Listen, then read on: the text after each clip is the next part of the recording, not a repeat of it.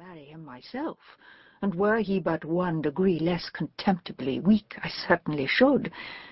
But I must own myself rather romantic in that respect, and that riches only will not satisfy me. The event of all this is very provoking. Sir James is gone, Maria highly incensed, and Mrs. Manwaring insupportably jealous, so jealous, in short, and so enraged against me, that in the fury of her temper I should not be surprised at her appealing to her guardian if she had the liberty of addressing him. But there your husband stands my friend, and the kindest, most amiable action of his life was throwing her off for ever on her marriage. Keep up his resentment, therefore, I charge you. We are now in a sad state. No house was ever more altered. The whole family are at war, and Manwaring scarcely dares speak to me.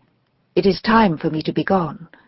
I have therefore determined on leaving them, and shall spend, I hope, a comfortable day with you in town within this week. If I am as little in favour with Mr. Johnson as ever, you must come to me at number 10 Wigmore Street, but I hope this may not be the case, for as Mr. Johnson, with all his faults, is a man to whom that great word, respectable, is always given, and I am known to be so intimate with his wife, his slighting me has an awkward look. I take town in my way to that insupportable spot, a country village, for I am really going to Churchill, Forgive me, my dear friend. It is my last resource. Were there another place in England open to me, I would prefer it.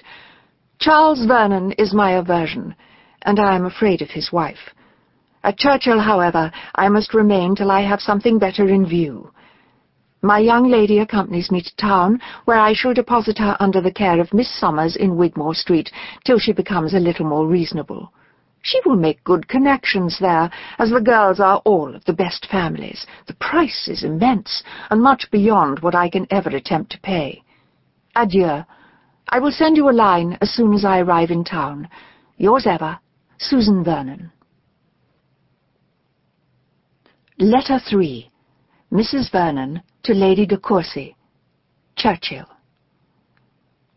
My dear Mother, I'm very sorry to tell you that it will not be in our power to keep our promise of spending the Christmas with you, and we are prevented that happiness by a circumstance which is not likely to make us any amends.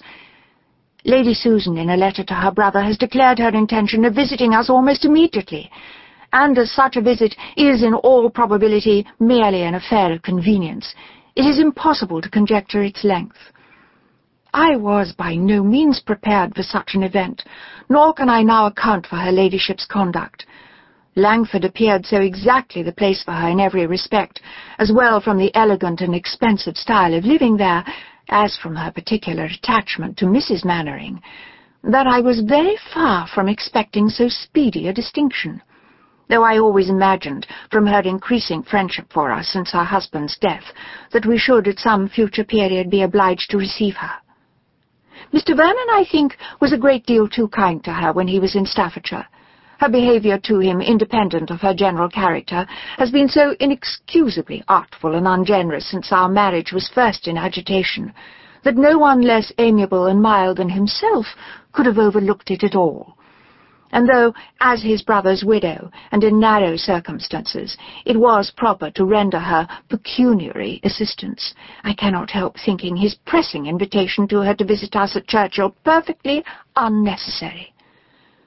Disposed, however, as he always is to think the best of everyone, a display of grief, and professions of regret, and general resolutions of prudence, were sufficient to soften his heart, and make him really confide in her sincerity.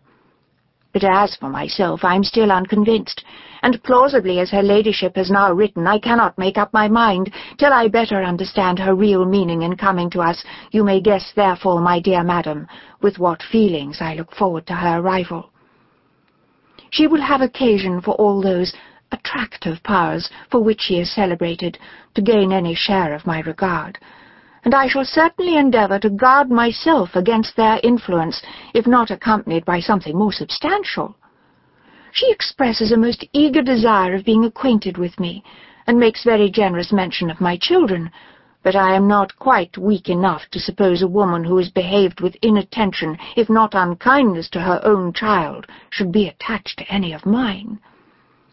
Miss Vernon is to be placed at a school in town before her mother comes to us, which I am glad of, for her sake and my own. It must be to her advantage to be separated from her mother, and a girl of sixteen who has received so wretched an education would not be a very desirable companion here. Reginald has long wished, I know, to see this captivating Lady Susan, and we shall depend on his joining our party soon. I'm glad to hear that my father continues so well, and I am, with best love, etc., Catherine Vernon.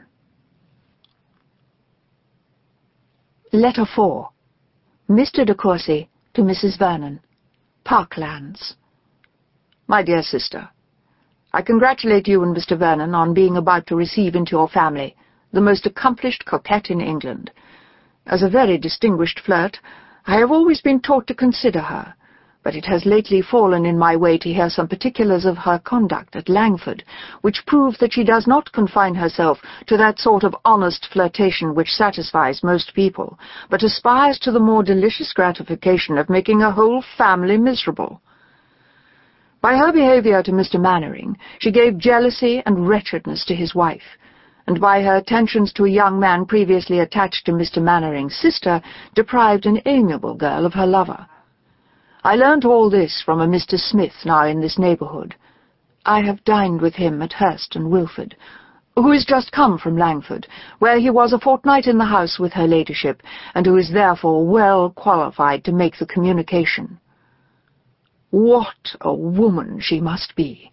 I long to see her, and shall certainly accept your kind invitation, that I may form some idea of those bewitching powers which can do so much, engaging at the same time and in the same house the affections of two men who were neither of them at liberty to bestow them. And all this without the charm of youth, I'm glad to find that Miss Vernon does not come with her mother to Churchill, as she has not even manners to recommend her, and according to Mr. Smith's account, is equally dull and proud. Where pride and stupidity unite, there can be no dissimulation-worthy notice, and Miss Vernon shall be consigned to unrelenting contempt. But by all that I can gather, Lady Susan possesses a degree of captivating deceit, which must be pleasing to witness and detect. I shall be with you very soon, and am your affectionate brother, Reginald de Courcy. Letter 5 Lady Susan to Mrs. Johnson Churchill I received your note, my dear Alicia, just before I left town, and rejoiced to be assured that Mr. Johnson suspected nothing of your engagement the evening before. It is undoubtedly better to deceive him entirely. Since he will be stubborn, he must be tricked. I arrived here in safety, and have no reason to complain of my reception from Mr. Vernon, but I confess myself not equally satisfied with the conduct of his lady. She is perfectly well bred indeed, and has the air of a woman of fashion, but her manners are not such as can persuade me of her being prepossessed in my favour. I wanted her to be delighted at seeing me. I was as amiable as possible on the occasion, but all in vain. She does not like me. To be sure, when we consider that I did take some pains to prevent my brother-in-law's marrying her, this want of cordiality is not very surprising, and yet it shows an illiberal and vindictive spirit to resent a project which influenced me six years ago, and which never succeeded at last. I'm sometimes half disposed to repent that I did not let Charles buy Vernon Castle when we were obliged to sell it, but it was a trying circumstance, especially as the sale took place exactly at the time of his marriage, and everybody ought to respect the delicacy of those feelings, which could not endure that my husband's dignity should be lessened by his younger brothers having possession of the family estate. Could matters have been so arranged as to prevent the necessity of our leaving the castle, could we have lived with Charles and kept him single, I should have been very far from persuading my husband to dispose of it elsewhere. But Charles was then on the point of marrying Mr. Courcy, and the event has justified me.